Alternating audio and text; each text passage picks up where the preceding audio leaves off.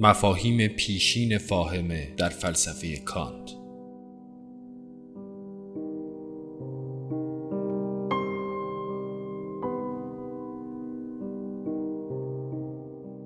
مدرس دکتر امیر مازیار.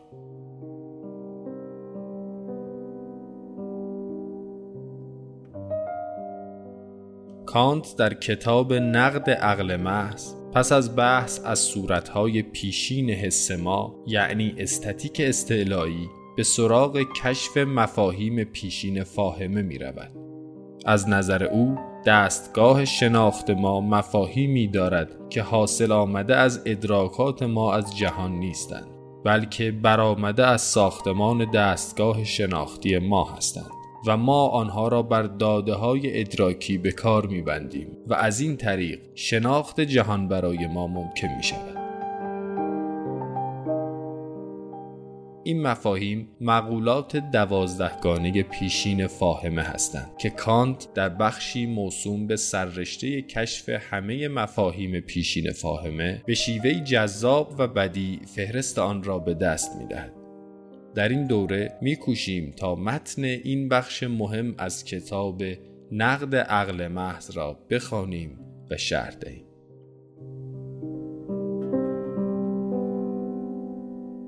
خب به نام خدا این بخشی که ما شروع می‌کنیم عنوانش هست منطق استیلایی و صحبت خواهیم کرد که کان می‌خواد تو این بخش چیکار کنه؟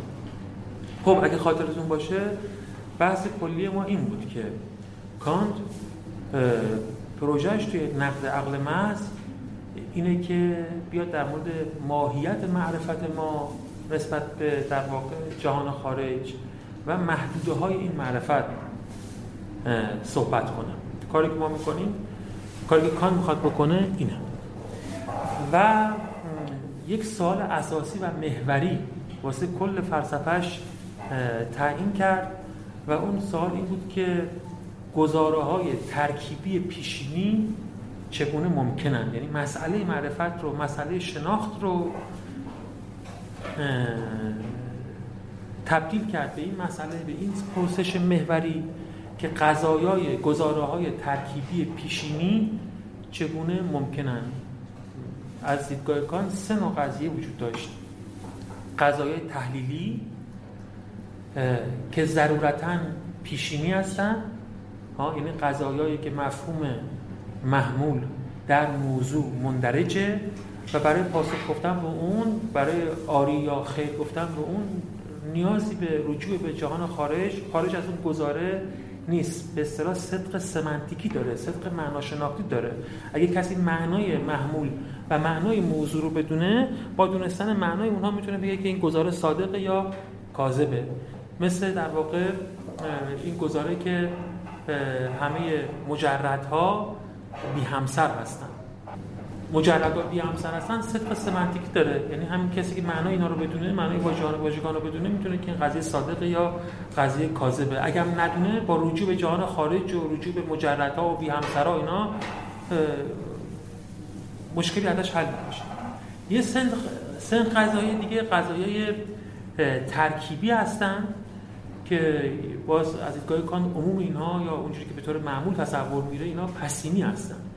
یعنی غذایی که مفهوم محمول در موضوع مندرج نیست مثل اینکه هوا الان سرد یا هوا گرمه. گرم بودن یا سرد بودن توی هوا مندرج نیست. بنابراین کسی که می‌خواد به این جمله پاسخ بده که بگه صادقه یا کاذبه مجبوره که به هوا اون هوایی که مورد نظر رجوع کنه و ببینه که چه خبره. پسینی یعنی به نوع تجربی با رجوع به جهان خارج بعد جواب این قضیه رو داد. ویژگی داشتن این دوتا قضیه. اون قضایه اولی تحریری ضروری هن. نفیشون به تناقض می انجامه قضایای دوم ضروری نیستن. ممکنه نفیشون به تناقض نمی انجامه. اگه شما بگید هوا سرد است یا هوا گرمی هیچ متناقض نیست. ممکنه که هوا سرد باشه یا ممکنه که هوا گرم باشه. رجوع می‌کنیم به عالم خارج و می‌بینیم که هوا چگونه است. اون قضایای اولی تحلیلی یونیورسالن کلیان ولی قضایای تجربی قضایای ترکیبی پسینی در محدوده تجربه فقط می‌تونن صادق یا کاذب باشن. محدودشون مشخص. اما به جز اینها کانت می‌گفت یک نوع قضایی دیگه هم هست که اتفاقا علوم هسته اصلی علوم رو همه علوم رو همه شناخته ما رو این سن قضایی تشکیل میدن. یعنی قضایای ترکیبی پیشینی. قضایی هستن که ترکیبی هستن یعنی مفهوم محمول در موضوع مندرج نیست. بنابراین به نحو پیشینی ظاهرا نمی‌تونیم به اون نحوی که تو قضایی تحلیلی بهشون پاسخ میدیم پاسخ بدیم. اما این قضایی به نحو پسینی هم بهشون نمیشه پاسخ داد. و بنابراین اینا ترکیبی هستن که پیشینی یا ادعا می‌کنن که پیشینی یا می‌خوان که پیشینی باشن یا راه پاسخ گفتن پاسخ گفتنشون پیشینیه چون به نحو پسینی به اینا پاسخ نمی‌توانیم بگوییم. از دیدگاه کان همه قضایی مهم توی علوم از این سنخن چه علوم ریاضی و هندسی و اینا چه علوم طبیعی و علوم دیگه که قبلا بهشون اشاره کرد و معما توی شناخت همینه که به این گزاره ترکیبی پیشینی چگونه باید پاسخ گفت. ها؟ این قضایی توی ریاضیات و هندسه هستن توی علوم طبیعی هستن و اوضاع دیگه. کان پروژه کتاب نقد عقل محض رو برای پاسخگویی به این پرسش ترریزی می‌کنه. یعنی قضایای ترکیبی پیشینی چگونه ممکنن؟ و اصل پاسخش هم اینه که که خیلی مهمه و انقلاب کانتی با این پاسخ کانت به این پرسش شروع میشه اینه که به ما میگه که معرفت آن گونه که ما تا کنون فکر می‌کردیم معنای معرفت معنای علم پیدا کردن این نیستش که تصورات ما با خارج هماهنگ بشه با خارج منطبق بشه. بلکه برای اینکه علم شکل بگیره اتفاقا باید چیز دیگه اتفاق بیفته. بعد خارج هم خودش رو تا با شرایط ادراکی ما هماهنگ کنه. یعنی وقتی ما علم دست بیاریم این انتباق دو جانبه انجام گرفته. هم ما خودمون رو با خارج هم تصورات ما سعی کردن به سمت خارج برن منعکس کنن خارج رو. ولی انعکاس کامل خارج اساسا ممکن نیست و خارج هم خودش رو در خور قوای شناختی کرده متناسب با قوای شناختی ما کرده و حاصل این تعامل دو جانبه میشه معرفت. و به این ترتیب معرفت یک سرشت سوبژکتیو پیدا می‌کنه. معرفت دیگه فقط کشف واقعیت نیست جعل واقعیت هم هست و این جعل باید به ضروره انجام بگیره وگرنه این انتباق صورت نمی‌گیره.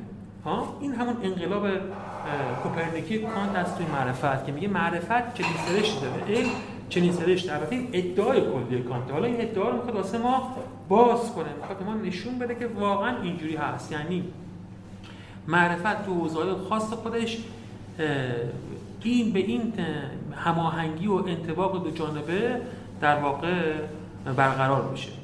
کان برای اینکه این کارو بکنه معرفت ما رو عناصر معرفت ما رو در واقع اصلا تفکیک می‌کنه و اونجا نشون میده که تو هر در واقع عضوی در هر عنصری در هر قوه شناختی ما چگونه این تعامل انجام می‌گیره. اون بخشی که در واقع توی هر حوزه شناخت ما هر قوه شناخت ما از خارج میاد از بیرون میاد خب امر پسیمی شناخت ماست. ولی تو هر حوزه هم همونش که گفتم عناصر رو توی معرفت شناسایی می‌کنه ساختار رو توی معرفت شناسایی می‌کنه سهمی رو توی شناخت شناسایی می‌کنه که این سهم از جانب سوژه اضافه میشه جل میشه داده میشه ساخته میشه. درسته؟ اینها رو کان اسمشو میداره عناصر پیشینی معرفت. و کارش تو این کتاب اینه که به ما نشون بده که این عناصر پیشینی معرفت در کارن و این عناصر پیشینی معرفت تو هر حوزه کجاها قرار گرفتن تو حس ما کجا قرار گرفته توی فاهمه ما کجا قرار گرفته تو عقل ما کجا قرار گرفته و آن وقت به ما می‌گوید که اگه ما به درستی بشناسیم این عناصر پیشینی رو بفهمیم که در شناخت این عناصر سوبژکتیو و پیشین در کارن در واقع راه حل پاسخ به چگونگی امکان غذای ترکیبی پیشینی هم. یعنی غذای ترکیبی که ترکیبی هم محمول به موضوع درش نبود. نمی‌تونستیم به نوع پیشینی بینا پاسخ بدیم. اما داریم به نوع پیشینی بینا پاسخ بدیم به این خاطره که این عناصر پیشینی رو از جانب خودمون اینا همونی, همونی که خود ما تو معرفت گذاشتیم. خود ما تو تصویر جهان گذاشتیم و فکر می‌کنیم مال جهانه. ولی چون مال خودمونه به نوع پیشینی بهشون دستی داریم و به این ترتیب می‌تونیم به قضایای ترکیبی پیشینی پاسخ بدیم. ها؟ این راهی که کان می‌خواد بره. ولی گفتن این سال خورد کرده. این سال به این ترتیب خورد میشه که قوای شناختی ما رو دسته‌بندی کرده کان و هر بخش کتاب کان کتاب رو مادر یک دسته از این قوا گذاشته. بخش اولی که ما تا حالا پیش از این خوندیم به حس اختصاص داشت به داده‌های حسی ما اختصاص داشت. کان میگفتش که توی همین حواس ما هم توی همین بخش ادراک حسی ما هم عناصر پیشینی در کاره که بهش می‌گفت صورت حساسیت و دو تا حس خاص رو شناسایی کرده بود زمان و مکان. و می‌گفت اینا دو تا صورت پیشینی حساسیت هستن. صورت های محض هستن. استعدادی که کان به کار می‌بره. یعنی اینا رو به نحو حسی اون تصویر حسی که ما داریم ما به تصویرمون از اضافه می‌کنیم. قوه دیگه که داریم قوه فاهمه است. و قوه عقل تقسیم بندی کان که حالا این بخشی که ما می‌خونیم بحث همین بحث فاهمه است. بخش فاهمه است. کان می‌خواد قوه فاهمه رو برای باز کنه بگه این قوه فاهمه چیه؟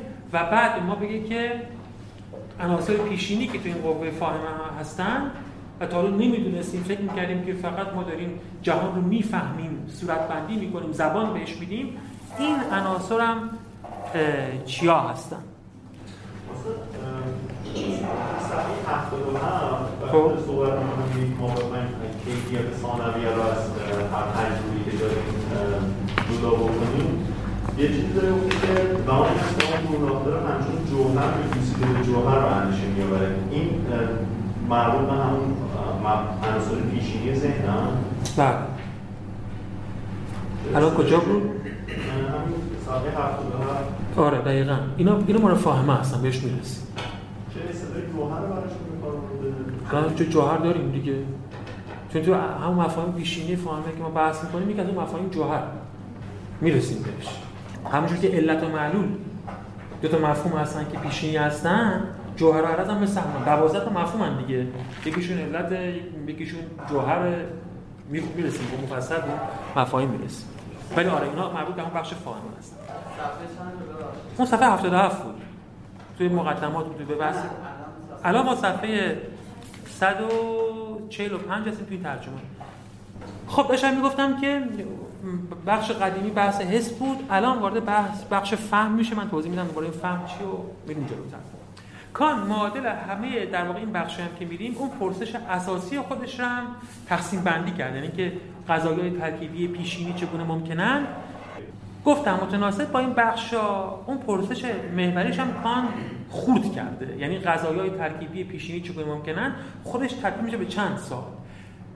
یک بخش این سوال اینجوریه که قضایای ترکیبی پیشینی در ریاضیات یعنی در هندسه و حساب چگونه کان گمان می‌کنه که به این پرسش تو اون بخش اول یعنی استتیک اصطلاحی پاسخ گفته یعنی برای پاسخ کافی به اون سوال کافیه که ما بودیم زمان و مکان صور پیشین حساسیت هستن. اگه اینو درک کرده باشیم به نحو کافی به اون پرسش پاسخ گفتیم که قضایای ترکیبی پیشینی در ریاضیات و هندسه که دو علمی هستن که خیلی مهمن و توشون قضایای ترکیبی پیشینی وجود داره چگونه پاسخ گفتیم؟ تو این بخش جدیدی که هستیم یعنی بخش منطق البته بودم تو این بخش منطق تو این بخش که تحلیله حالا برای تقسیم بندی خود این بخش منطق رو هم میگم.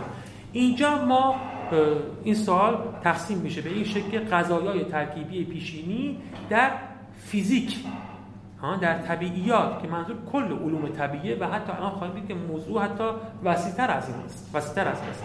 در اینجا چگونه ممکنن؟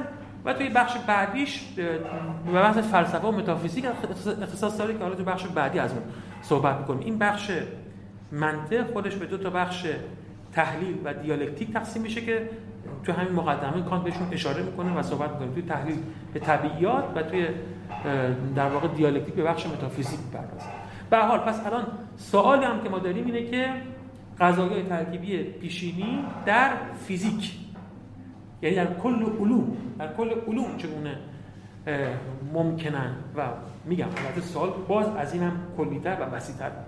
کان گمان می‌کنه که گفتم با نشون دادن عناصر پیشین فاهمه ما به این پرسش هم میشه پاسخ داد و ما حالا وارد این سوال میشیم.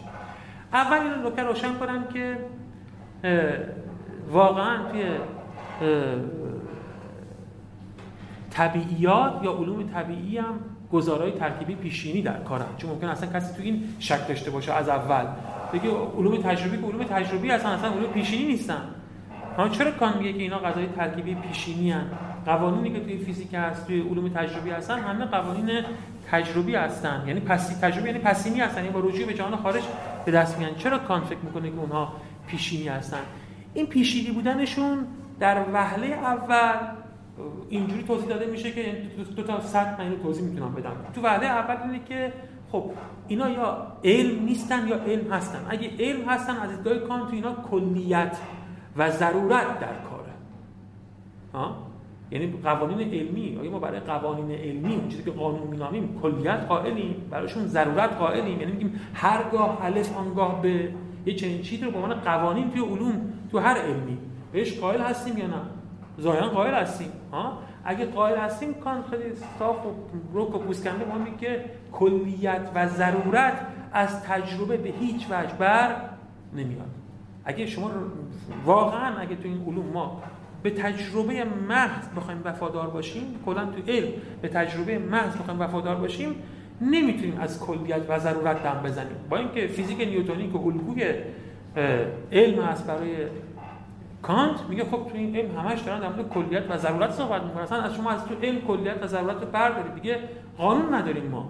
دیگه اصلی ما نداریم که در موردش صحبت کنیم. میگیم هرگاه الف آنگاه به. و توی همین یک در واقع فرمول کلیت و ضرورت هست. و قبلا گفت مثلا کانت براش نشان اینکه یه امر پیشی توی یک گذاری در کار اینه که کلیت و ضرورت سر پیدا بشه. اینا دو تا در واقع نشانه هستن که سریع به ما میگن که با قضایای پیشینی سر و کار داریم. و توی علوم طبیعی چنین چیزی هر چون قانون هستن خصوصا این علوم تجربی جدید بعد رنسانسی دیگه. ما با این فیزیک جدید با این شیمی جدید با این علم جدید سر و کار داریم.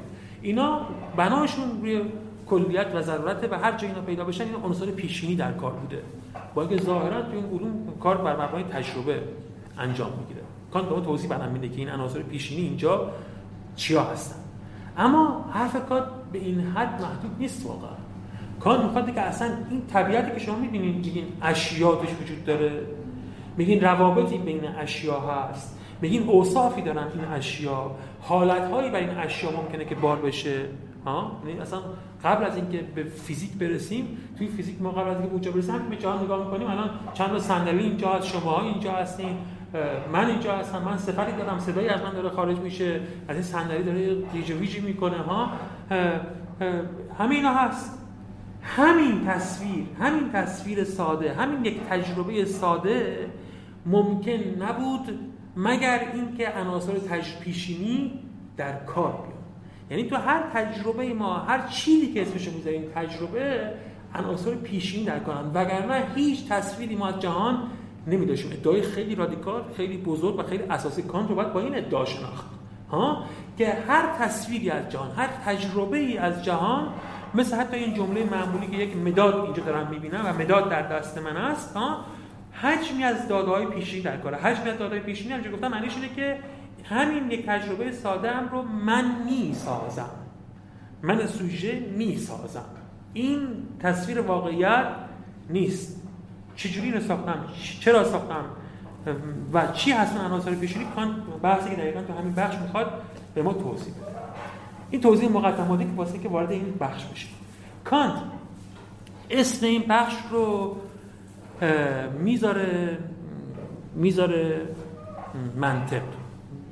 یعنی ارتباطی که بین اون بخش های پیشی و تجربی و قرار با بخش منطق صورت بله. اصلا شما فکر کنید که ما الان هیچ نمی‌دید دوره بخوام به یک به یک وارد بشیم از ابتدا و من به شما توضیح میدم. که این من بخش منطق چیکار می‌خواد؟ کنه خودش توضیح میده. خود کانت توضیح میده که این بخش منطق می‌خواد چیکار کنه. اون بخشی که فقط ما رد کردیم دیگه بهش بر نمیگردیم البته در توضیح بحث بهش بر میگردیم. اون بخشی که طی کردیم بحث حس بود. تا اونجا که به حس ربط داره که الان دوباره خودش هم میگه حس و فهم فرقشون چیه. ولی اون بخشی که به حس بود دیگه رد کردیم واردش نمیشیم. هر چیزی به فهم ما رب پیدا کنه بهش برمیگرده. کار اینجا اسمش داره منطق. این همین اول بگم تو هم بهش اشاره می‌کنم این چیزی که شما میگیم فهم و فاهمه توی کان همون چیزی که قدما بهش گفتن عقل. شناخت برای ما یا حسی بود یا عقلی بود دیگه. دو تا منبع شناخت حس و عقل بودن. حس و ازش گذشتیم حالا رسیدیم به عقل. ولی عقل برای اینکه کانت خودش خود عقل به دو بخش تقسیم کرده درسته؟ به یک بخشش میگه فاهمه یا فهم understanding. به یک بخشش میگه در واقع ریزن یا عقل و به هر کدوم وظایف جداگانه اختصاص میده که وقتی متن بره جلو ازش صحبت می‌کنیم. پس این چیزی که ما الان داریم ازش صحبت می‌کنیم نام فهم و اینا همون عقل قدماست. ها ولی کان بهش به دلایل خاصی اصطلاح فهم رو براش جدا کرد. خب. این بخش اسمش گذاشته منطق. ها و خودش خیلی مفصل الان توضیح میده. ما تو این بخشی که این جلسه می‌کنیم احتمالاً وارد هیچ استدلال اساسی کان نمیشیم. این مفاهیم اولیه که کان گفته رو توضیح میدیم. یعنی خود این بخش اولی که کان در منطق داره توضیح میده رو طی کنیم چرا منطق اسمش رو گذاشته؟ چرا اسمش منطقه اولا که کانت همینجا ما میگه که من به شیوه قدما منطق نخواهم ورزید. اگه اسمش اینجا این بخش اسمش منطقه منطق سوری منطق ارسطویی نیست. منطق استعلایی است. عنوان اگه نگاه کنید منطق استعلایی است دیگه. منطق استعلایی است. ولی چرا کانت حالا اسمش گذاشته منطق چون من خودش توضیح میده. ولی اجمالش اول بگم خب قضیه اینه که کانت برای اون بخشی که می‌خواست عناصر پیشینی حس رو معرفی کنی اسم پیدا کرد به نام استتیک. یعنی حسیات حس شناسی حس شناسی استعلایی حالا اینجا باید در واقع فاهم شناسی میذاشت دیگه یا عقل شناسی میذاشت یا که عقل خودش گفتم دو بخش تقسیم میشه. فاهم شناسی و عقل شناسی یا عنوان کلی که عقل شناسی می‌تونست بده. عقل شناسی خب تا که نداشتیم اسمی برای عقل شناسی ما نداشتیم. نزدیکترین و البته تو این عقل شناسی هم همه محتواهای دانش‌های عقلانی هم که نمی‌خواست بگه. یه چیزی رو می‌خواست بگه که به عقل می‌پردازه اما به محتواها هم خیلی وارد خیلی ها. حالا خود کان توضیح میده که بحث محتوا هم اینجا هست نمیشه. اسمی که کان برای این بحث انتخاب می‌کنه منطقه. یعنی که من وقتی می‌خوام فاهم شناسی کنم عقل شناسی کنم کار منطق هم همین بود دیگه. منطق قدیم هم عقل شناسی کنه. واسه عقل با چه سازوکاری کارش انجام میده. دقیقاً کارش همین بود. ولی با یک قیدایی که الان خود کانت بهش اشاره می‌کنه. پس کارش عقل شناسیه و کار عقل شناسی رو ظاهرا باید دانش منطق بشه پردازه اسم اونجا اسمش گذاشتیم حسیات حس شناسی استتیک. اینجا اسمش از لوجیک منطقه ولی منطق اصطلاحی همونجوری که اونجا حسیات اصطلاحی بود و در, در این که من این منطق با منطق معمول چه فرقی می‌کنه کانت الان مبسوط بهش می‌پردازه. پس بحث ما منطقه یه عنوانی دادیم چراییشو گفتیم. داخل من هم کان بخششو میگه.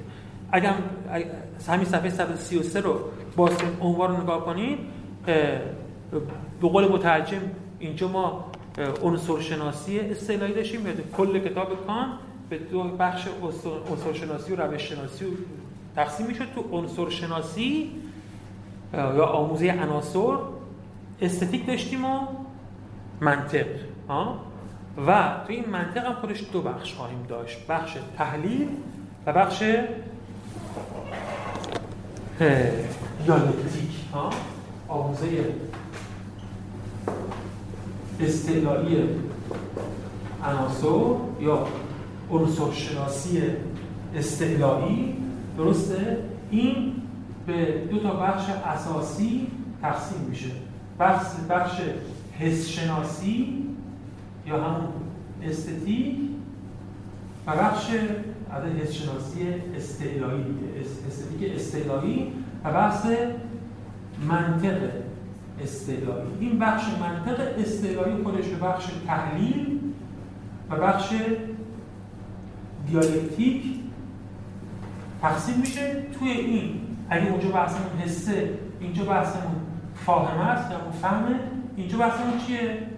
عقله سه قوه ای که کان فکر می‌کنه که ما در مورد شناس در حوزه شناس باش کار داریم و اینجا تقسیم کنه کل کتاب. این بخش اساسیش تموم میشه. اینجا ما الان وارد بحث منطق شدیم.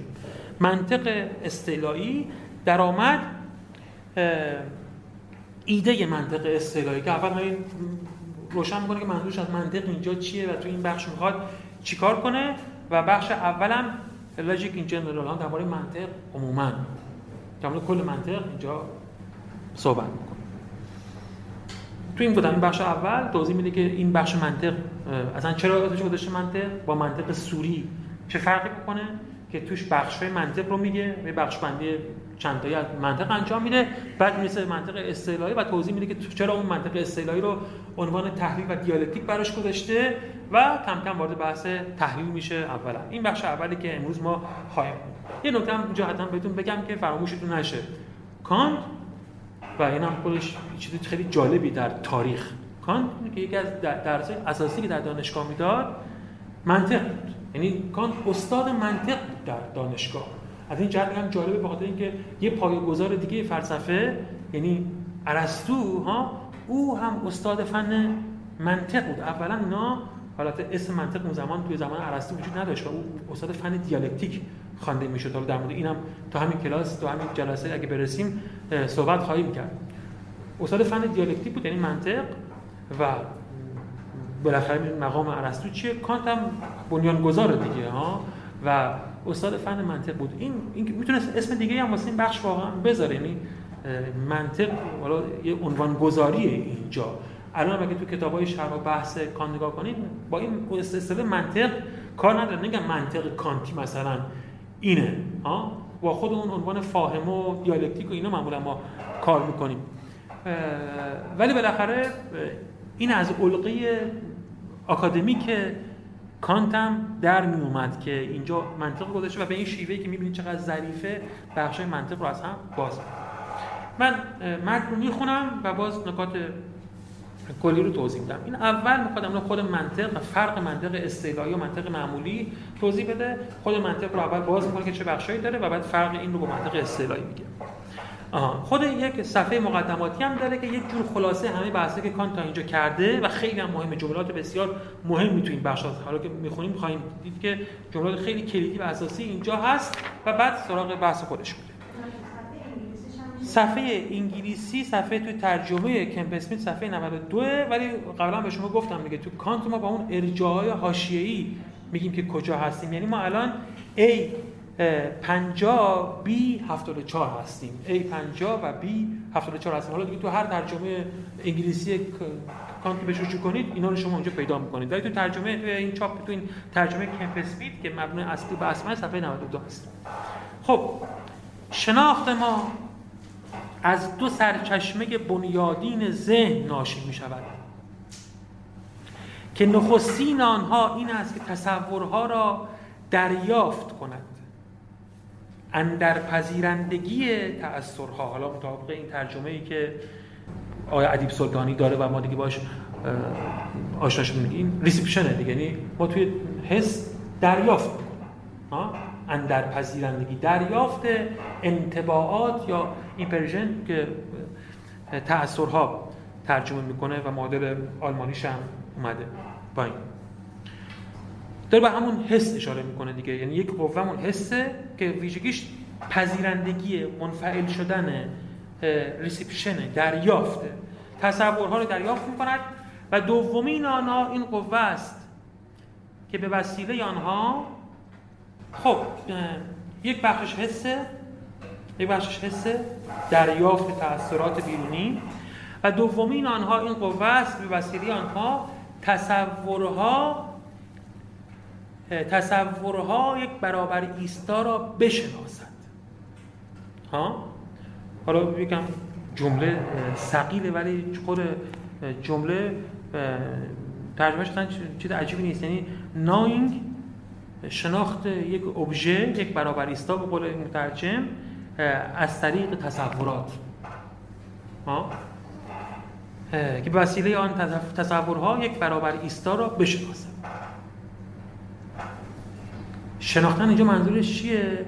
یعنی به فهم در بیاد دیگه. درسته؟ به فهم در بیاد. به فهم در بیاد باز این اومد وسیع ترین معنای خودش درک کنید. ما یه دریافت داریم. ها؟ تو این دریافت فعلا هیچی نفهمیدیم. در چیزی دریافت پیدا کردیم. ولی هنوز هیچی نفهمیدیم. ها؟ من که همین که می‌بینم الان که یه لپتاپ جلومه همین دیدن یعنی تشخیص لپتاپ تشخیص پیش روی من بودن شناخته.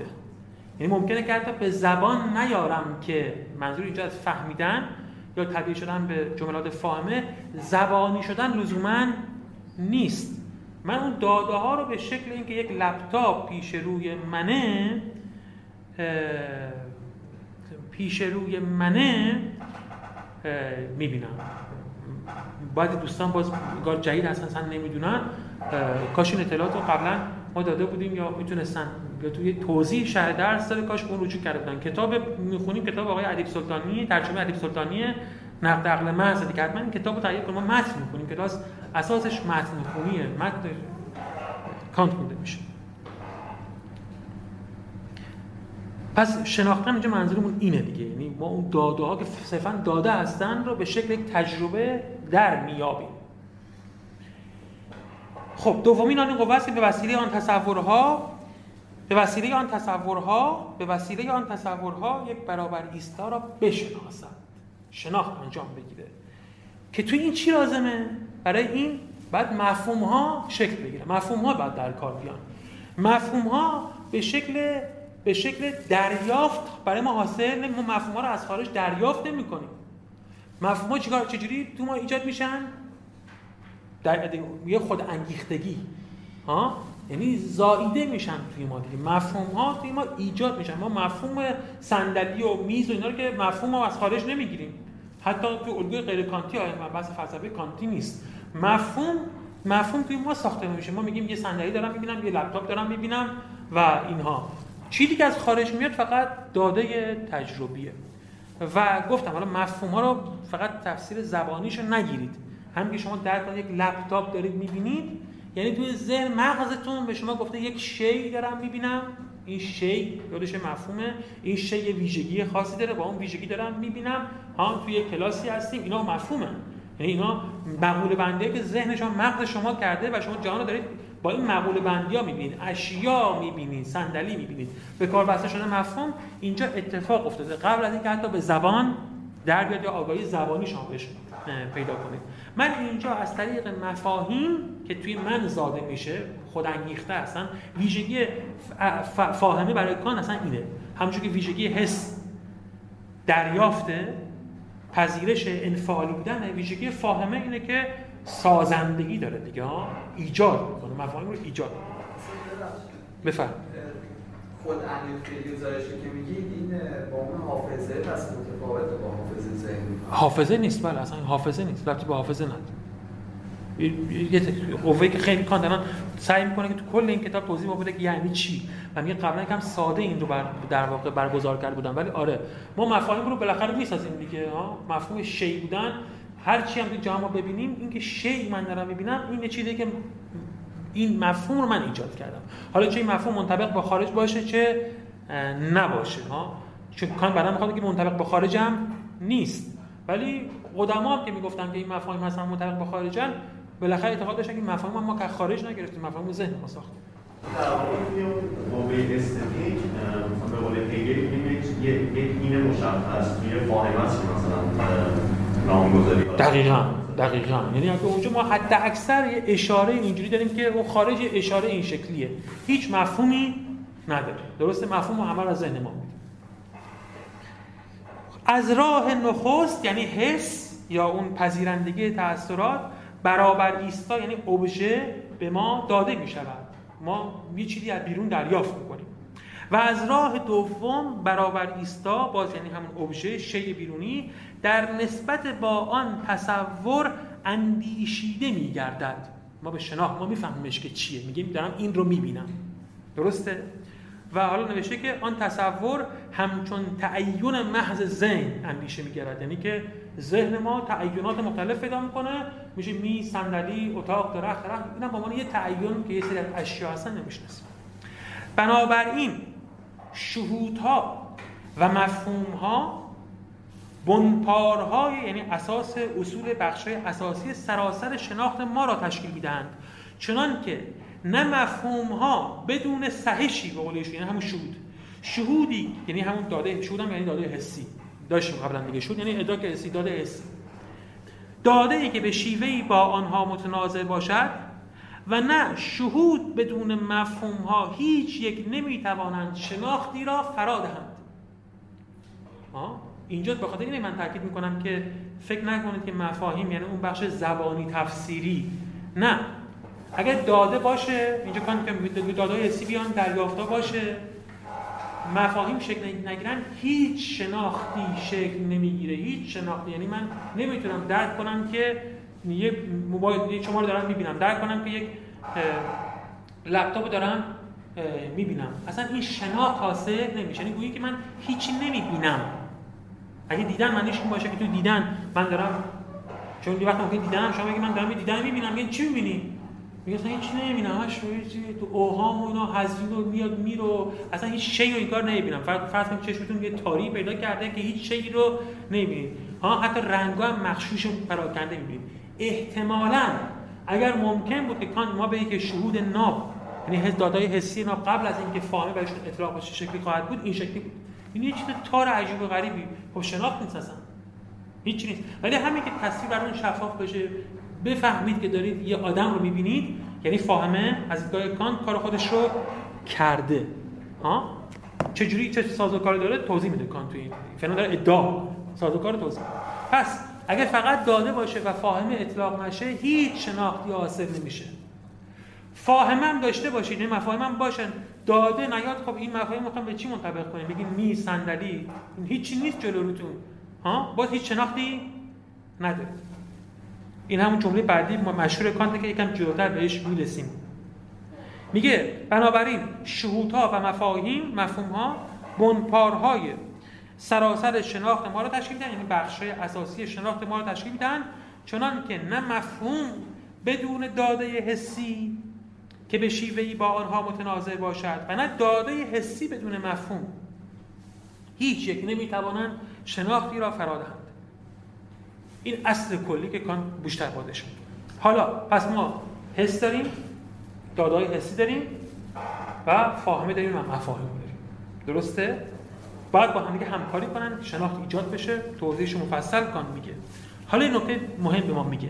میگه حالا حواستون باشه من اینجا میگم حس یعنی چیزی که از خارج میاد فاهمه یعنی چیزی که تو ذهن ایجاد می‌کنه اینجوری فکر نکنید که پس اینا پسینی اینا تجربه اینا خارج میان اون مفاهیم پیشینی هستن از ذهن میان. نه. تو هر دو تا از این بخشا یعنی هم تو حس هم توی فهم ها ما یه بخشی داریم که از خارج اومده یه بخشی داریم که پیشینیه. هر دوی اینها یعنی هم حس هم فاهمه یا نابند یا آروینی ناب ما قبلا گفتیم. ناب رو ما میگه یعنی اون چیزی که توی سوژه هست از خارج گرفته نشده محضه. یا آروینی آروینی معناش تجربیه. آروینی یعنی تجربی یعنی از جهان خارج گرفته شدن. قیدش خیلی مشخصه. کان با این قید توضیح میده. میگه اگر احساس که حضور واقعی برابر ایستا را در پیش فرض می‌کند سنسیشن. میگه میگه که ما میگیم یک داده تجربی عارف تجربیه. میگه که احساس در کار باشه. احساسا یعنی چیزی که بر اثر حضور یک امر خارجی توی من ایجاد میشه. الان این کتاب اینجا هست. من باعث میشه که اینو لمس کنم. بالاخره تجربه یک سنسیشنی تو من ایجاد شد دیگه ها. این تیکش یعنی احساس که حتما برای این احساس لازمه که یک موضوعی باش. حضور چی؟ حضور واقعی برابر ایستا حضور واقعی باشه این باید باشه. ها؟ یه احساس حاصل میشه. هر وقت چنین چیزی در کار باشه من سنسیشن دارم. یعنی حد یه چیز آروینی دارم. گرچه ما می‌دونیم که همین احساس ها؟ یه عناصر پیشینی ناب هم بهش اضافه میشه یعنی زمان و مکان. ها؟ حتی همین احساسی درسته؟ و من درک می‌کنم که یه چیزی رو دارم ها؟ یه چیزی داره درک میشه. اگر احساس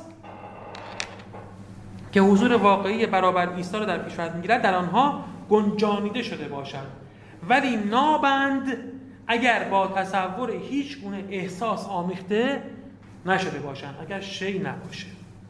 درسته؟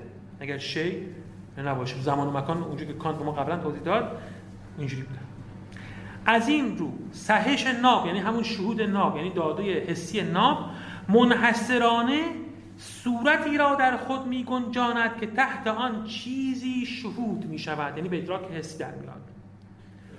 اونجا توضیح دادی که جمله رو بگم بعد شما سوال ها تو اون جمله اینجوری بود اونایی اونایی که شهودای ناب دادای حسی ناب از دیدگاه کان صورت ادراک حسی بودن دیگه. ماده ادراک حسی داشتیم و صورت ادراک حسی. زمان و زمان مکان صورت ادراک حسی بودن. شهود ناب فقط صورت رو فراهم می‌کرد. ماده از خارج بود. و مفهوم ناب خب آه مفهوم هم کی شکل می‌گیره؟ مفهوم پس دو تا قصه داریم. مفهوم آروینی داریم و مفهوم ناب. مفهوم تجربی داریم و مفهوم ناب. مفهوم تجربی چیه؟ این کتاب مفهوم تجربی از گاه کانت ولی نه اینکه کل این کتاب از تجربه اومد خارج اومده برای این توضیح میدم. ولی قضیه اینه که من مفهوم کتاب رو نمی داشتم مگر اینکه یه چنین چیزی در واقع موضوع احساس من قرار گرفت. حالا که گرفت من بهش میگم کتاب. شما همه مفاهیم تجربی هست. یعنی انسان ها صندلی لپتاپ درخت نمی‌دونم کو ها؟ همه چیزایی که یه معادلی اون خارج دارن و ما به این خاطر اون مفهوم داریم که یک شیعی رو اون بیرون تصور می‌کنیم که فکر می‌کنیم مطابق با این مفهومه ها؟ اینا مفاهیم تجربی هستن. ولی مفاهیم ناب هم داریم. مثلا علت مفهوم نابه. حالا با توضیحی که بعداً کان میگه ما هیچی معادل علت تو خارج نداریم. چرا نداریم؟ چی نداریم؟ می‌خوان توضیحش میده ولی با فقط تو مفاهیم دو تا هست مفهوم تجربی به این معنا نیستش که این مفهوم کتاب رو همونجوری که من درک می‌کنم کاملا اون خارج وجود داره. روی مفهوم ناب روی مفهوم تجربی هم در واقع عناصر پیشینی اضافه شده تا شده کتاب. ولی بالاخره این کتاب یه چیزی مادر یه چیزی اون بیرون مفهوم کتابی که من دارم مادر یه چیزی اون بیرون هست. درسته؟ پس اگه حالا اینجوری میگیم هم حساب ناب داره و هم تجربی شهود هم ناب داره هم تجربی مفهوم هم, ناب داره و هم تجربی. مفهوم تجربی همونه که یه معادل احساس یعنی شیعی لازمه که باشه تا ما بهش برسیم. فقط شهودهای ناب یا مفهومهای ناب به, تن، به تنهایی به نحو پیشینی پرتم به قول ما. آقای علی سلطان پرتو ممکنه یعنی به پیشینی ممکنن. نابن دیگه. از خارج که نمیان. توی خود ما اصلا به نحو پیشینی بهشون علم می‌تونیم پیدا کنیم. ولی شهودهای آروینی یا مفهومهای آروینی فقط پسینی ممکنن. یعنی اگه داده ای از این کتاب نیاد من اگه تو عمرم از این داده نداشته باشم هیچ وقت تو عمرم به این مفهوم نمی‌رسم. مفهوم تجربی من خب.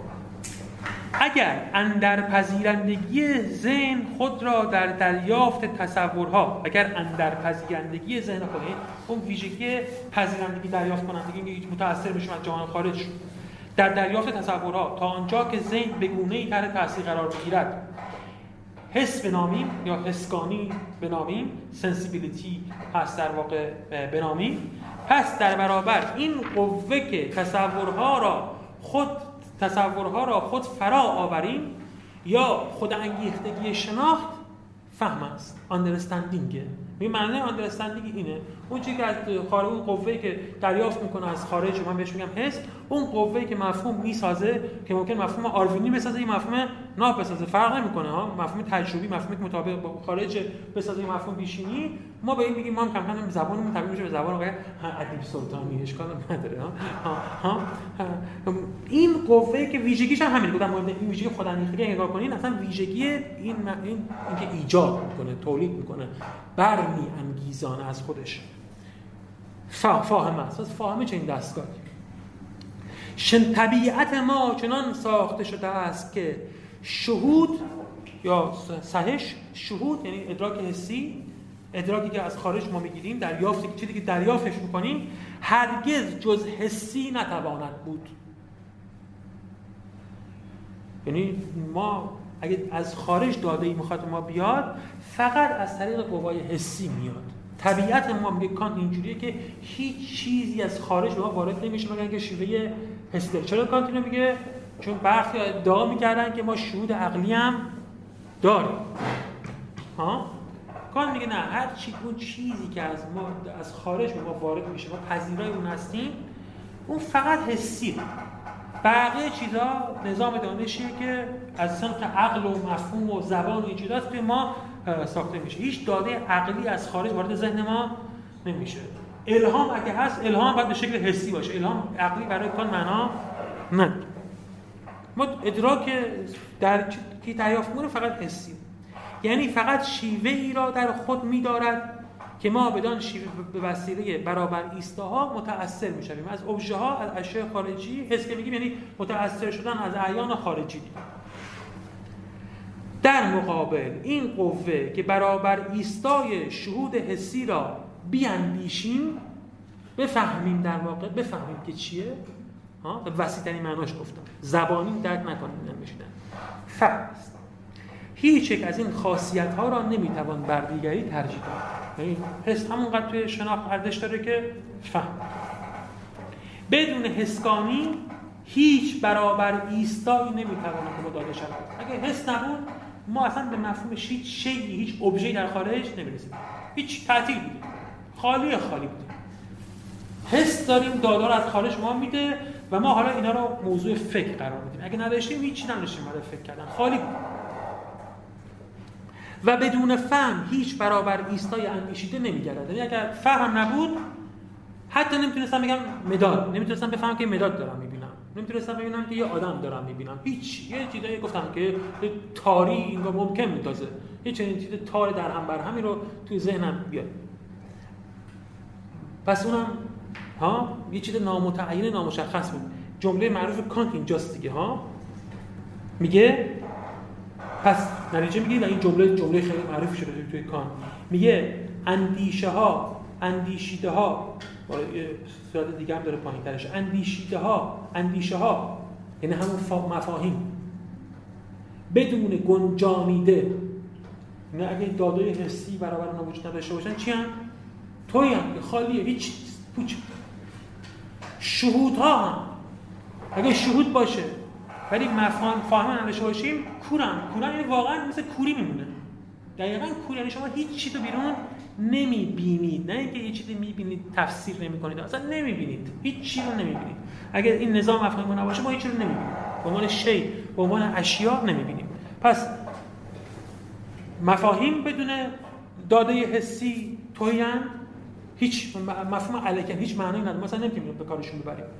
دادای حسی هم وقتی مفهوم نباشن کورن یعنی ما رو به هیچ چیزی به هیچ شیء نمی‌رسن. این جمله خیلی مفهوم مهم کانت دیگه. و این جمله که در واقع حتی چیزی توشه که کانت تا ما نگفته. این لازمه این که یعنی کانت آخر این بخش این بخش فاهمه یه بحث مهمی مهم به ما میگه. و میگه که هر جا که شما مفاهیم رو بدون در واقع دادهای تجربی دارید به کار می‌برید ها؟ دارید به خطا میرید. در واقع متافیزیک ادعای کانت اینه که اینجوری ایجاد میشه. مفاهیم رو بدون ارتباط با داده های تجربی به کار می‌گیریم. که کانت میگه ممکن نیست. هنوز این حرف ما نگفتن. مثلا این بحث نداریم. هنوز اثبات این حرفا میشه به ما نگفت اینا ادعای اساسیه که مثل این مانیفست داره کانت اینجا میگه تا بعدا واسه ما روشن کنه. فعلا اینجوری گفته. داره اینجوری هم میگه که ولی اون حرف نتیجه همین حرفه. که اگه فقط داده حسی داشت می‌داشتم فاهمه کار خودش رو نمی‌کرد. هیچ کور کور مثل آدم کور بودم مثل آدم نابینا بودم در اینکه تصویری از جهان خارج داشته باشم و نه اینکه در مطلق شناخت. و از اون طرف اگه فقط مفاهیم من بودم و داده حسی نداشتم تو هیچ هیچ در مورد خارج نداشتم که بگم. از اینجا درست به همان سان ضروری است که مفهوم های خود را حسی سازیم. به همین خاطر لازمه که هر مفهومی که داریم متناسبش امر حسی باشه منظورش از حسی سازی مینه یعنی با آنها برابر ایستا را در شهود بیافزاییم. حالا اینکه بیافزاییم نه اینکه حالا این مفهوم این بریم دنبالش بگردیم منظور کانت این نیست. منظورش اینه که اگه این مفهومی یه جایی ساختی برای یه چیزی که داده متناسب با اون نیست حتما باید حلاجی کنی که این مفهوم واقعیت داریم و مفهوم واقعیت از کجا آمده؟ چه جوریه کیه؟ ها؟ اگه داره ببینی همینجوری کار می‌کنه تو شک کن. نه اینکه حالا این مفهوم برو دنبالش بگرد داده پیدا کن نه.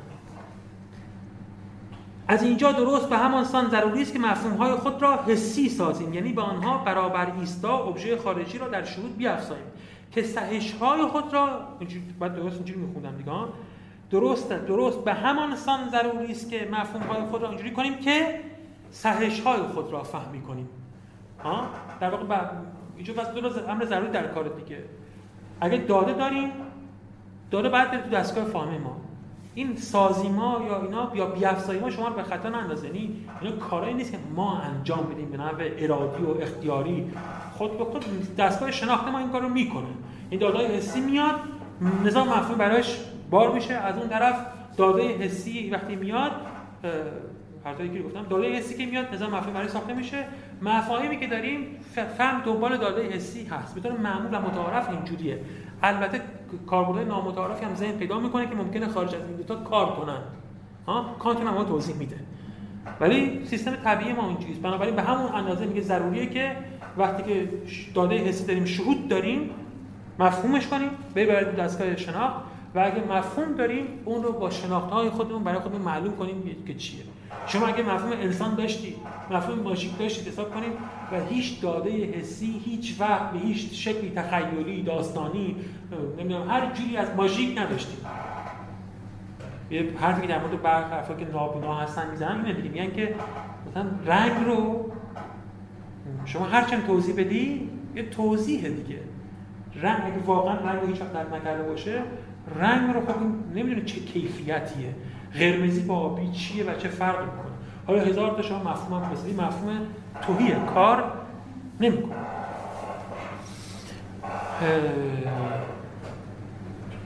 پس از اینجا درست. به همان ضرور به همان سان ضروری است که مفهوم های خود را حسی سازیم که شهود های خود را فهمی گردانیم. یعنی آنها را تحت مفهوم ها بیاوریم. به علاوه این دو قوه یا توانایی نمی‌توانند کارکردهای خود را عوض کنند. من قبلا به شما گفتم کلا برای فهم فلسفه و برای فهم فلسفه کان فهم تفاوت حس با فهم ضروریه. یعنی همون فهم حس و عقل و قدما. کلا کسی می‌خواد فلسفه ورزی کنه این رو باید ترتیب کنه شما اینا تو ذهنش مخشوش نباشه. حس چیه؟ عقل چیه؟ عقل کار حس رو نمی‌کنه حس کار عقل رو نمی‌کنه حس یعنی داده حسی ما میده. عقل یعنی شناخته نظری و مفهومی ما میده. درسته؟ اینا هیچ کدوم کار دیگر رو نمی‌تونن بکنن. چرا کان تاکید می‌کنه؟ چون توی فلسفه قبل از اون فلسفه دکارتی یک کمی آمیختگی اتفاق افتاده بود توی سال سال حالا موضوع بحث مانیت واردش نمیشیم ولی بالاخره کار میگه حس حس عقل عقل. هیچ کس کار دیگه دیگر انجام نمی‌تونه بده. که شما ما حس مثلا از شناخت کنار با عقل جهان رو می‌شناسیم. یا عقل اصلا بهش اطمینان نمی‌کنیم می‌ذاریم کنار با حس می‌خوایم جهان بسازیم. با حس تنها. هیچ شناخت از جهان حاصل نمیشه. خودتون هم بکشین. هیچی. با عقل تنها هیچی حاصل نمیشه. هیچ فرقی فقط از راه اتحاد آنهاست که فهم هیچ چیز نمی‌تواند فهم هیچ چیز نمی‌تواند بسهد. یعنی فهم نمی‌تونه چیز رو شروط کنه هیچ داده تجربه برای ما نمی‌تونه ایجاد کنه و حس ها هیچ حس ها هیچ چیز نمی‌توانند بیاندیشن هم نمی‌تونن به ما تصویر بدن. به ما بگن اشیا چیه؟ نه. نمیشه. فهم هیچ چیز نمی‌تواند بسهد یعنی شهود کنند و حس ها هیچ هیچ چیز نمی‌توانند بیاندیشن فقط از راه اتحاد آنهاست که شناخت می‌تواند ناشی شود. وقتی با هم متحدن ما شناخت با این همه انسان نباید بدین جهت سهم آنها را در هم آمیزد. ولی حواستون باشه درسته با اتحاد اونهاست ولی هر کدوم باید جایگاه خاص خودشون رو حواستون باشه داشته باشن. بلکه به این خود دلیلی عمده است که هر یک از آنها را با دقت بلکه این خود دلیلی عمده است که هر یک از آنها را با دقت از دیگری جدا سازد و تمیز دهد. به خاطر اینکه گفتم هر کدوم سهم خودشون تو معرفت دارن. پس بعد هست بشناسید که هر کدوم چیکار می‌کنن. از این رو. ما دانش قاعده های حسگانی عموما یعنی حسی یعنی همون استتیک گذروندیم رو از دانش قاعده های فهم عموما یعنی منطق جدا می‌سازیم. اصلا به خاطر اینکه گفتم ها توضیح بدیم ما می‌خوام چیکار کنیم؟ میگه تا حالا بحث استتیک رو کرده بودیم. حالا می‌خوایم بحث منطق رو بکنیم بحث فهم رو بکنیم. ها؟ یعنی که ما چجوری توی فهم به شناخت می‌رسیم و فهم چیکار می‌کنه؟ داشته توی شناخت و عناصر چجوریه؟ منطق به طور خلاصه اینجوری که داره ترجمه می‌کنه معنا می‌کنه واسه ما منطق یعنی دانش قاعده های فهم. دانش قاعده های عقل به تعبیر قدما این مفهوم فهم ذهنتون رو دور نکنه. می‌خوایم قدمایی به طور معمول فلسفی بفهمید یعنی دانش قاعده های عقل. گرچه می‌دونید که کان عقل دو قسمت کرده دیگه. و فعلا باش کار نداره پس منطق دانش قاعده های فهم. حالا کان می‌خواد که منطق دقیقا چیه و منطقی که تو کتاب می‌خواد بهش بپردازه با اون منطق قدیم چه فرقی می‌کنه؟ چون حرف رو که نمی‌خواد تکرار کنه. حرف جدید می‌خواد بزنه. منطق به نوبه خود می‌تواند از دو نگرگاه بررسی شود. هنوز این تقسیم الان چند تقسیم بندی می‌کنه؟ هیچ کدوم موضوع مد نظر کانت نیست. اونجایی که وارد منطق استعلایی میشیم کاری که کان می‌خواد بکنه. فعلا تقسیمات عمومی منطقه. که گفتم اون حرفه کان که منطق بوده شاید اقتضا می‌کرده که این فقط توضیحش رو مفصل بده. منطق به نوبه خود می‌تواند از دو نگهگاه بررسی شود. یا چونان منطق کاربرد عام فهم یا به مسابقه به مسابقه منطق کاربرد ویژه فهم. یعنی منطق فهم دو جوره. یه منطق یه فهم داریم. به نحو کلی داریم در فهم صحبت می‌کنیم. جنرال ها؟ من فهم این جنرال the logic of the general or the as logic of the special employment of the understanding. به کارگیری جنرال فهم به کارگیری اسپشیال فهم میگه داریم در منطق عمومی فهم به نحو کلی صحبت می‌کنیم یا فهم اونجوری که توی هیته خاصی مثل فیزیک به کار میره. فهم اونجوری که توی هیته خاصی مثل فلسفه به کار میره توی اخلاق به کار میره. درسته؟ یعنی دانش دانش عقلی ما هیتای مستقل داره. هر هیته ممکنه که قواعد خاص خودش داشته باشه. اون قواعد خاص اون حوزه ها منطق خاص اون حوزه ها و این منطق عمومی هم که منطق کلی فهمه دیگه.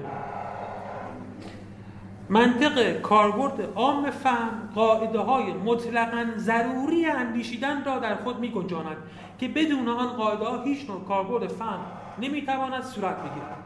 تو منطق عام چی می‌گفتیم؟ مثلا بودیم تناقض محال است ها؟ یا شما نباید دو تا جملتون با هم دیگه متناقض باشد. منطق اینا رو میگه دیگه. میگه نباید متناقض باشد. این ربطی حالا به اینکه شما میگید آقا من دارم فیزیک کار می‌کنم متناقضم گفتم میگه گفتم. این منطق عمومی فهمی تو همه هیته ها برقرار. و بنابراین صرف نظر, نظر از گوناگونی برابر ایستاها یعنی موضوعها ابژه های دانش که فهم بتواند به آنها متوجه باشد به فهم می‌پردازد. منطق کاربرد ویژه فهم قاعده هایی را در خود یعنی به کارگیری ویژه فهم قاعده ها را قاعده را قاعده را در خود میگنجاند که درباره گونه معینی ویژه از برابر ایستاها درست اندیشیده شود.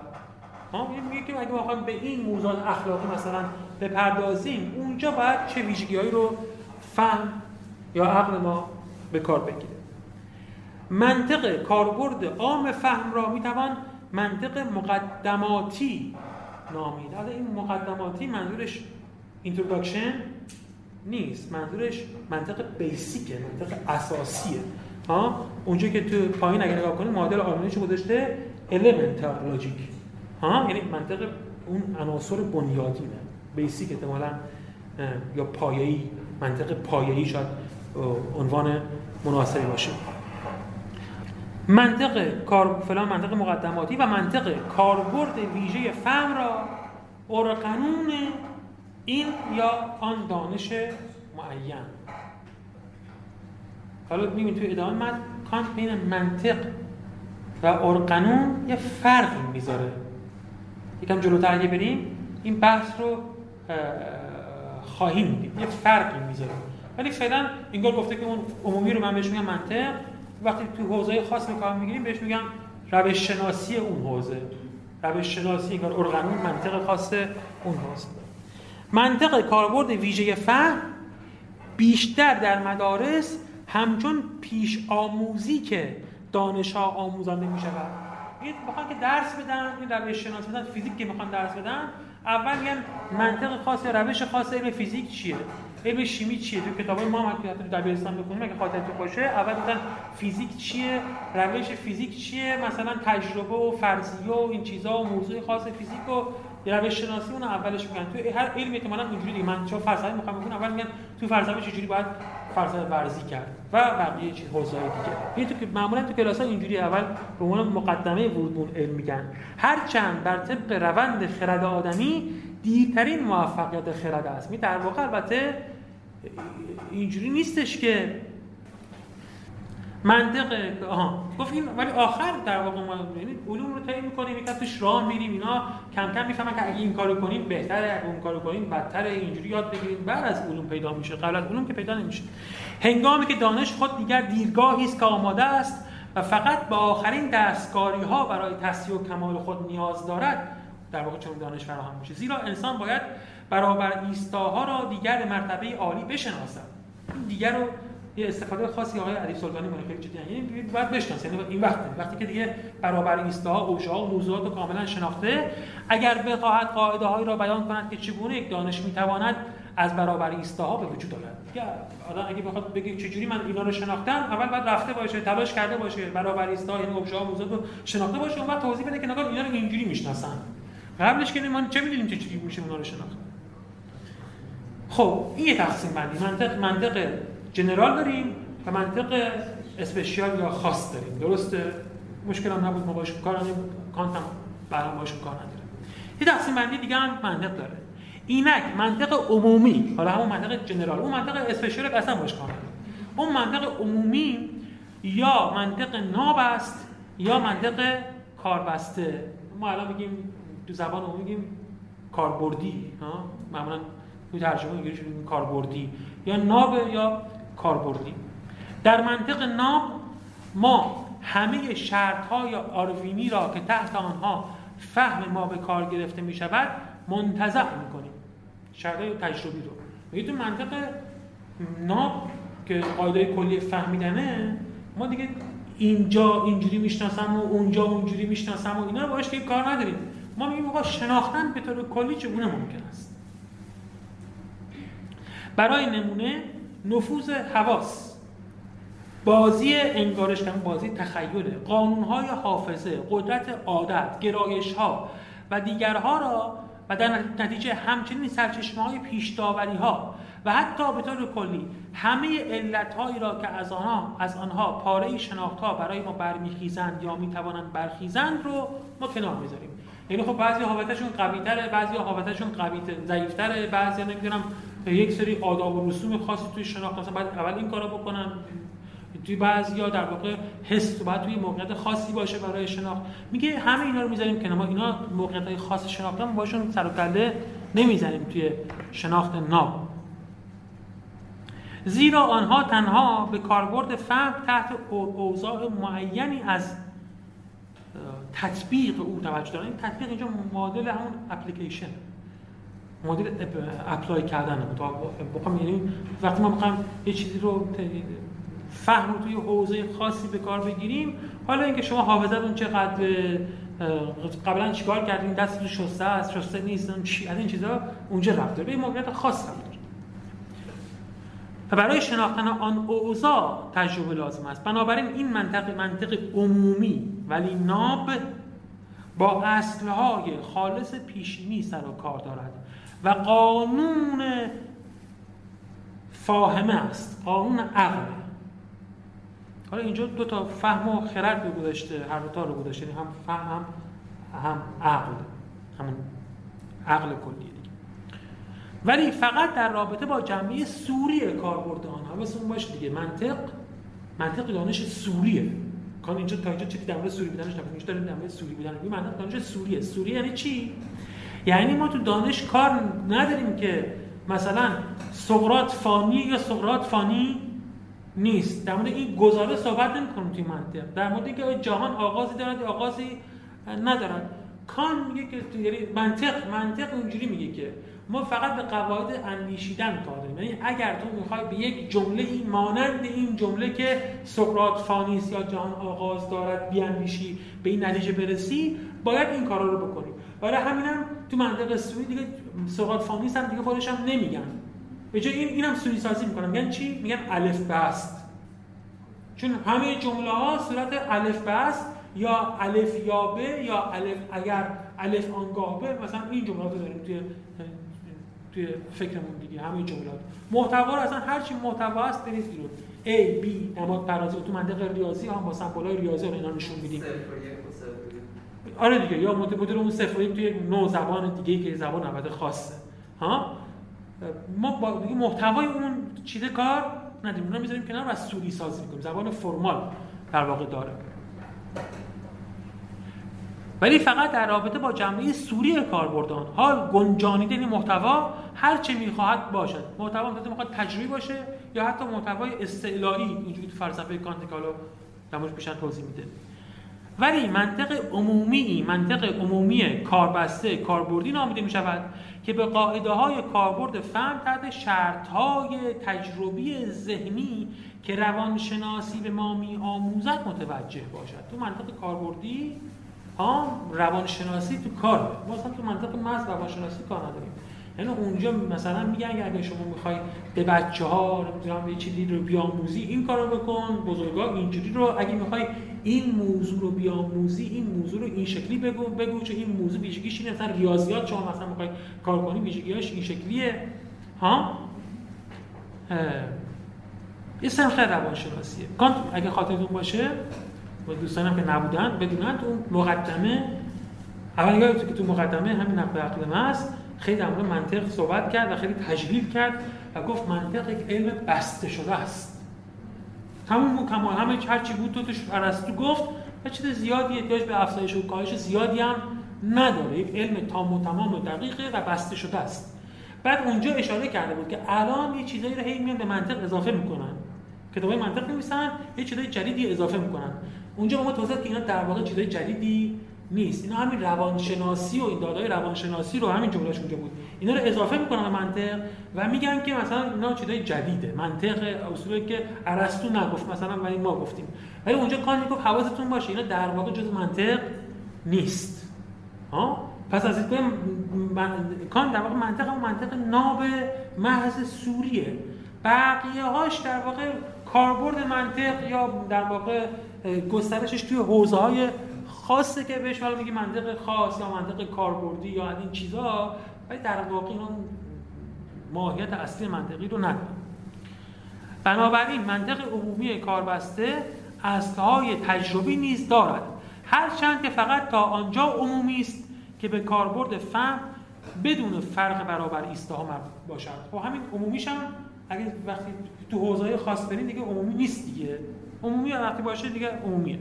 به خاطر منطق عمومی کاربردی همچنین نه قانون فهم به طور کلی است و نه ارقانون دانش‌های ویژه ارقانون دانش‌های ویژه نه روش شناسی دانش‌های ویژه بلکه منحصرا پالاینده فهم همگانی است.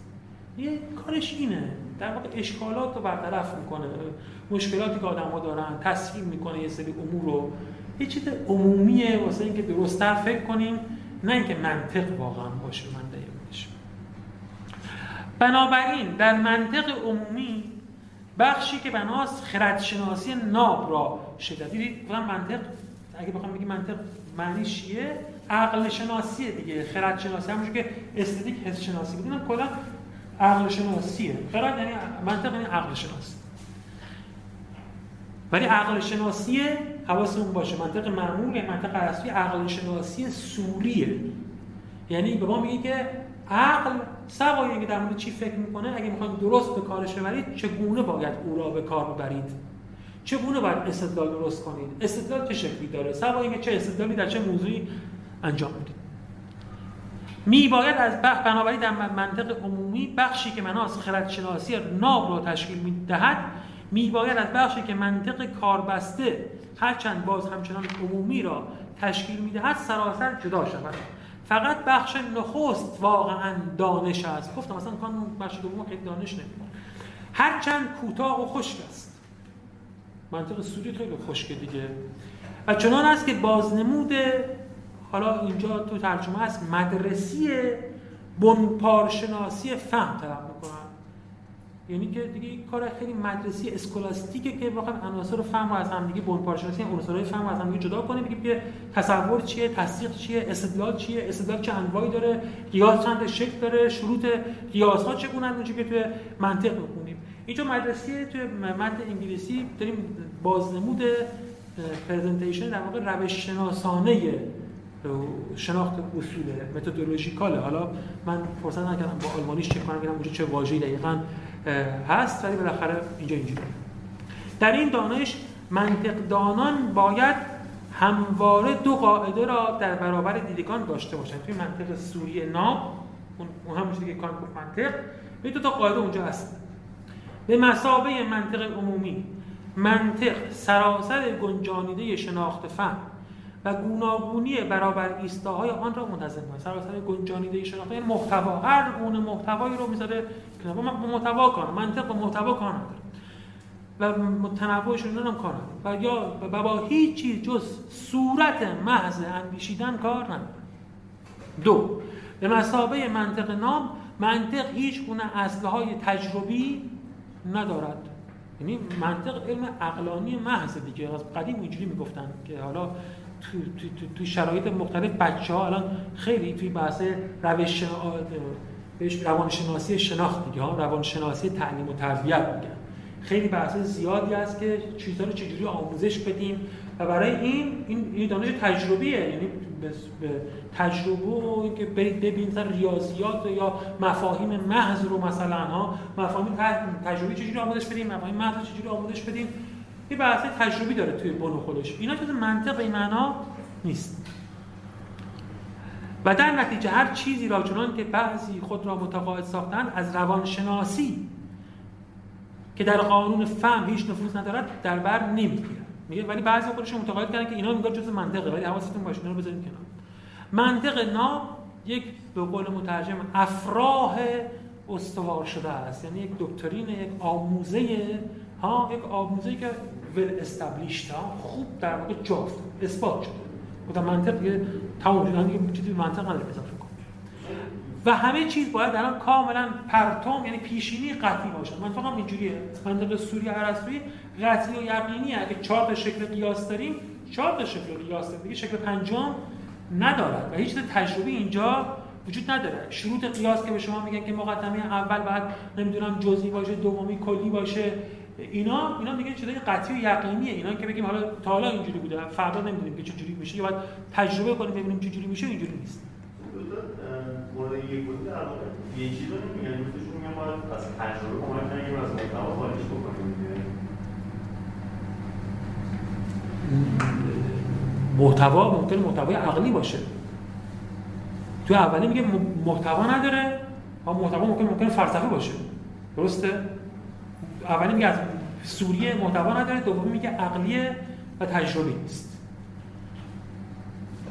آنچه را که من منطق کاربسته می‌خوانم یعنی منطق کاربردی به خلاف معنای عادی این اصطلاح که بر طبق آن منطق کاربردی میباید پاره تمرین ها را در خود بگنجاند که قاعده آنها را منطق ناب به دست می‌دهد عبارت است از تصور فهم و قاعده های کاربرد ضروری فهم به طور ملموس به طور کانکریت. بگه اون چیزی که من منطق کار بسته می‌کنم منطق کاربردی هم چند تا معنی داره. یه معنی که معنی رایجی شده اینه که تو کتاب منطق خیلی تمرین می‌میسن تو کتاب منطق هم میگن تمرین می‌میسن میگن این منطق کاربردیه. ولی میگه من تصور منطق کاربردی چیز گسترده تره گرچه همون هم موضوع کار ما و موضوع کار منطق در واقع نیست. میگه اون منطق کاربردی از دیدگاه من این تصور فهم و قاعده های کاربرد ضروری فهم به طور ملموس یعنی تو موقعیت های عینی و واقعی. یعنی تحت شرط های تصادفی به قول ایشون در اون آخته یعنی سوژه ها ما آدم ها سوژه ها فایلان شناسنده است. ما آدم ها توی موقعیت های گوناگون چگونه میاندیشیم؟ قوانینش هم قوانین تصادفی منظورش اینه که اکسیدنتال دیگه یعنی که اینا قیاسی نیستن. نمیشه نتیجه استنتاج کرد که آدم تو اون موقعیت این شکلی توی تو بچگی بزرگی توی اون موقعیت خاص این شکلی مثلا فهم رو به کار می‌گیره. نه موقعیت تجربیه. بعد دید که چجوری اتفاق میفته که می توانند این کاربرد را باز دارند یا پیش اندازند پیش, پیش اندازند و بر روی هم فقط به طور تجربی داده می شوند کاربرد منطق کاربستی میگه این شکلیه. منطق کاربسته به توجه به مانه ها و پیامدهای آن به خواستگاه های خطا به حالت شک وسواس دقت اعتقاد به اینا میگیم پردازه که حالتهایی که رو آدم آرز میشه. به خود شکل اشکال قیاس کار اینکه توجه باید داشته باشی یا نداری یا چرا نداری کی توجه تو باید بیشتر کنی مثلا. منطق عمومی و ناب در نسبت به منطق کاربسته مانند اخلاق ناب است که صرفا قانونهای اخلاقی ضروری اراده آزاد به طور کلی را در خود می گنجاند نسبت به چی؟ اخلاق ناب در نسبت با آموزه پرهیزکاری واقعی. ما یه اخلاق ناب داریم که بهش میگه اخلاق ناب اگه بخوای کارت اخلاقی باشه باید چجوری باشه؟ به نوع کلی. از دل ممکنه یک اخلاقیاتی هم در بیاد که به شما میگه مثلا غذا کم بخور نمی‌دونم حرف زیاد نزن نمی‌دونم با آدما مهربون باش. این قاعده کجا میاد از اخلاق ناب. ما که قاعده های کلی جوری به قول خود اگه تو فلسفه اخلاقش به بیاره اون ماکسیم های اخلاقی کانتن قاعده های کلی اخلاقی هستن. کار موضوع میگه نسبتش میگه اینجوریه. مثل اون اخلاق ناب با اخلاق تفصیلی چه آموزه پرهیزگاری؟ این قانون ها را تحت مانع های عاطفه ها گرایش ها شورها که انسان کم و بیش تابع آنها هستند بررسی می کند و هرگز یک دانش راستین و استوار شده را فرا نمی‌توان داد. چون تجربه دیگه چون بسته به این حالا و موقعیت ها فرق کنه زیرا درست مانند منطق کاربسته و اصلهای آروینی برای روانشناختی نیاز دارد. این توضیح کار در منطق. ها میگه اگه اسم بخش گذاشتم منطق چون منطق کارش عقل شناسیه ولی عقل شناسی ناب محض سوریه. من با اون بخش عمومی و غیر کاربردیش کار دارم. ولی البته من با این منطق که اینجا گفتم کار ندارم. منطق من این منطق سوری عرستویی نیست. این بخش اسمش از منطق استعلایی من توشون کار عرستو رو نمی‌خوام اینجا این منطق استعلاییه ها؟ این یک صفحه اول پاراگراف اول اینم که توش میگه که منطق استعلایی چی است. رو می‌خونیم بحث این جلسه رو تموم می‌کنیم. هم به خاطر که ممکنه بعضی از دوستان تازه به ما پیوسته باشن کتاب اونا رو آماده نکرده باشن حتما دوستانی که تازه به بحث ما اضافه شدن کتاب رو تهیه کنن و من از روی ترجمه علیب سلطانی می‌خونم دیگه. و این رو مبنا قرار میدم. و آخر بودم چون جلسه اوله سوال ابهامی اگه هست خصوصا دوستانی که کمتر نبودن با ما نبودن بگن که به بحث اضافه کنیم. من فکر کنم پیشفرضی لازم نیست تو این بحثی که می‌خوایم ادامه بدیم. کسی که با ما نبودن ادامه بحث با ما همراه باشن متوجه میشن که بحث چیه و چیکار داریم؟ می‌کنیم. ولی باید اگه سوالی دارید یا مبهمی مبهمی براتون مونده بگید. ادامه بحث کام بحث خودش مستقل از بخش اول پیش می‌بره و نیاز به بحث قبلی نیست. و تا اونجایی که نیازه من دوباره تکرار خواهم خب این توضیح کانت بود. ترجمه انگلیسی فرق نمی‌کنه ولی ترجمه کمپ به نظر من مناسب تره واسه کلاس. ترجمه گایر, گایر هم هست ولی ترجمه کمپ راحت تر فهمیده میشه. یکم سخت تره ترجمه گایر و ترجمه گایر هم تو استفاده کنه. خیلی هم شبیه همه. ترجمه گایر خیلی مشترکه با ترجمه کمپ اسمیت خب. این منطق سوری. ولی منطقی که می‌خواد بشه برازه منطق استعلایی. یه فرق می‌کنه این منطق. اگه منطق سوری کاملا سوری و محتواتش کار نداره توش نیست. اینجا منطق ما سوری نیست. این یک باب جدیدیه که کانت باز می‌کنه در باب منطق. ما بعدا می‌بینیم که ایدالیستان این نوع استفاده از منطق رو به کار می‌گیرن. هگل هم منطق داره ولی منطق هم منطق سوری نیست منطق محتواییه. ها؟ شاید باب باز شدن باب این باب رو در واقع کانت انجام دوباره باز کردن اینها در واقع کانت انجام داده. اینجا توضیح میده که منطق استعلایی چیه. ولی از بیرون اول که بگیم خب کانت می‌خواد چیکار کنه؟ کانت این بخش می‌خواد در مورد مفاهیم عقل. عقل چیه؟ عقل کارش فاهمه کارش درست کردن مفاهیمه. کانت می‌خواد الان به ما به که اگه توی اون بخش گفت حس چیه و عناصر پیشین حس چیه اینجا می‌خواد بگه که عقل یعنی اون دستگاه به کارگیری مفاهیم چیه؟ چگونه مفاهیم رو به کار می‌گیره؟ و توی اینها چجوری از پیش خودش سری مفاهیم رو کاملا بدون اینکه هیچ امر منطبق با از خارج باشه می‌سازه. مفاهیم می‌سازه و جهان رو با اونها تصویر می‌کنه. مفاهیم پیشین فاهمه چه؟ منطق استعلایی یعنی این. منطق استعلایی یعنی به ما دستگاه مفاهیم رو ما باز کنه و عناصر پیشینی اونها رو به ما بگه. چرا این همچنان منطقه؟ خب چون این هیچ بعد هیچ علم خاصی نیست این فیزیک نیست شیمی نیست فلسفه نیست. درست هیچ بحث فلسفی خاصی نیست. این می‌خواد بگه ساختار عقل ما چگونه کار می‌کنه؟ اینجور عقل شناسیه ها؟ عقل شناسیه بازم. و عقل شناسی پسینی هم نیست که بریم سراغ دانش ها فکر کنیم نتایج دانش ها رو خلاصه کنیم روش شناسی عقول بگیم نه. مفهوم شناسی فاهم شناسیه. چیزی شبیه منطق باید می بود اینگار به زبان معاصر ما بگیم معرفت شناسی دیگه. ها معرفت شناسی اصطلاحی البته. به این معنا هنوز معرفت شناسی رایج نبود در دوره کانت بگه. و خب می‌دونی بین معرفت شناسی و منطق کلا امروزا همپوشانی وجود داره و خیلی مجاوره هم هستن معرفت شناسی و منطق با که میشه اینا از هم تفکیک کرد و مرزهای بینشون کشید. کار میگم می‌خوام این کارو بکنم. منطق بس منطق من ولی وقتی می‌خوام این کارو بکنم باید سراغ خود مفاهیم برم. یعنی مثلا مفهوم علت و جوهر و عرض رو باید در کار بیارم. من با الف بست و الف و ب و جیم و اینا نمی‌تونم صرفا کار کنم. پس این منطقه منطق صرفا سوری نیست. منطق یک کدش برخی محتواها هست. بلکه یک محتوای پیشینی نه محتوایی که از جهان خارج میاد. مفهوم مفهوم پیشینی.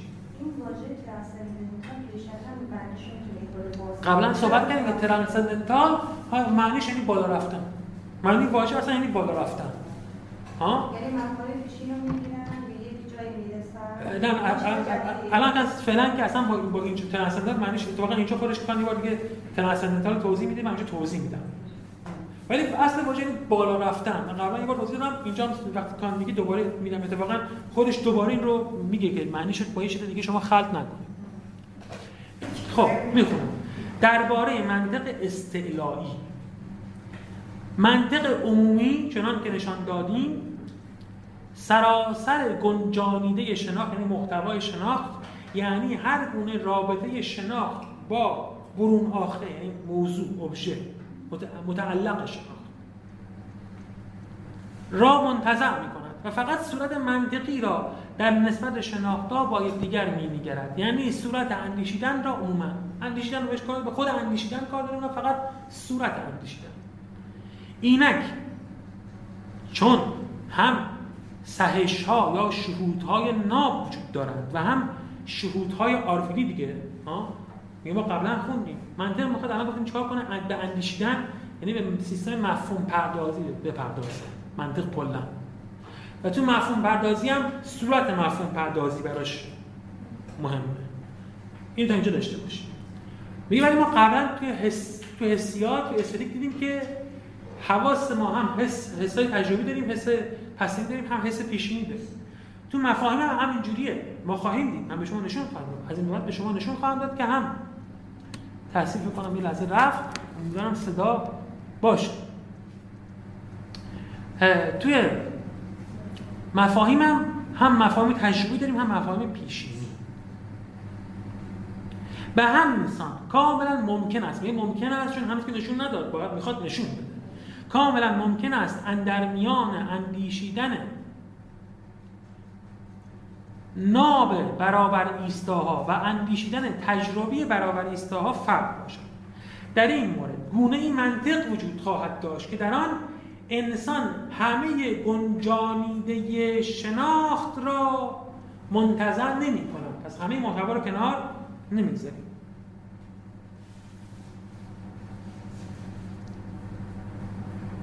زیرا آن منطق که صرفا حالا یک چند لحظه صورت منو نبینین مشکلی نداره. نداره تاثیر من قطع شده. یه لحظه یه لحظه از زیارت من محروم شدن هیچ اشکال صدا هم خودش یک بخشی از وجود آدم. آره. زیرا میگه در اینجا ما همه محتوا رو پس انتظار نمی زیرا آن منطق که صرفا قاعده های اندیشیدن ناب یک برابر ایستا را در خود می گنجاند پس این منطقی داریم که چی؟ آن منطق صرفا قاعده های اندیشیدن ناب یک برابر ایستا. یعنی اندیشیدن به نام پیشینی. یعنی اینجا مفاهیمی داریم که به نام پیشینی دارن موضوع رو برای ما می‌سازند. این هم دانش می‌خواد. ها؟ این هم منطق می‌خواد این چیزی داره کار می‌کنه. درسته؟ این چون داره به این مفاهیم پیشینی می‌پردازه این مفاهیم انتظار نکرده بیرون نفرستاده. و در اینا منطق داره به اینا می‌پردازه. آن منطق که صرفا قاعده های اندیشیدن ناب یک برابر ایستا را در خود میگنجانند صرفا همه آن گونه شناخت را که دارای گنجانیده تجربی باشند. برون بقول میبندن نمیشه برون میبندن یعنی اکسکلوب می‌کنیم خارج می‌کنیم. ها؟ میگه این منطقیه. که محتوا داره. چه محتوایی رو خارج کرده؟ محتوای تجربی رو. هر چی مفهومی که مطابق ما خارج ساختیم اونها رو می‌ذاریم کنار. چون ادعا اینه که ممکنه مفاهیم پیشینی هم باشه. من دانشی که به این پراتیک یا مفاهیم پیشینی هستن اگر هستن چگونه هستن؟ چرا هستن؟ چرا اعتبار دارن یا نه؟ چگونه باید به کار بسته بشن؟ منطق استعلاییه همچنین منطق به خواستگاه شناخت های ما از برابر ایستاها مربوط می شود تا آنجا تا من خواستگاه نتواند به خود آن برابر ایستاها نسبت داده شود. یعنی خب دانش ما جای شکل گرفته یا اینکه شکل گرفته مطابق با چیزای خارجی ساخته شده که خواستگاه اونها همون چیزای خارجی هن. یا همچنین کار می‌خواد بگه نه خواستگاه بیرونی نداره پیشینن پس به این خواستگاه اینا یعنی پیشینی هستن یا نیستن و اگه پیشینی از کجا میانم؟ توجه. آره دیگه. ناب دیگه. یعنی که دیگه به, به, به هیچ هیته خاصی منطق نابی که اینجا میگه منظورش محض بودن و پیشینی بودن ها؟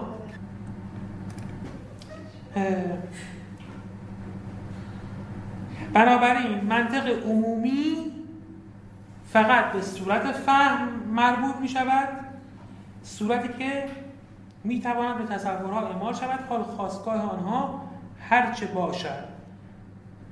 ولی منطق استعلایی اینجا اینجوری نیست.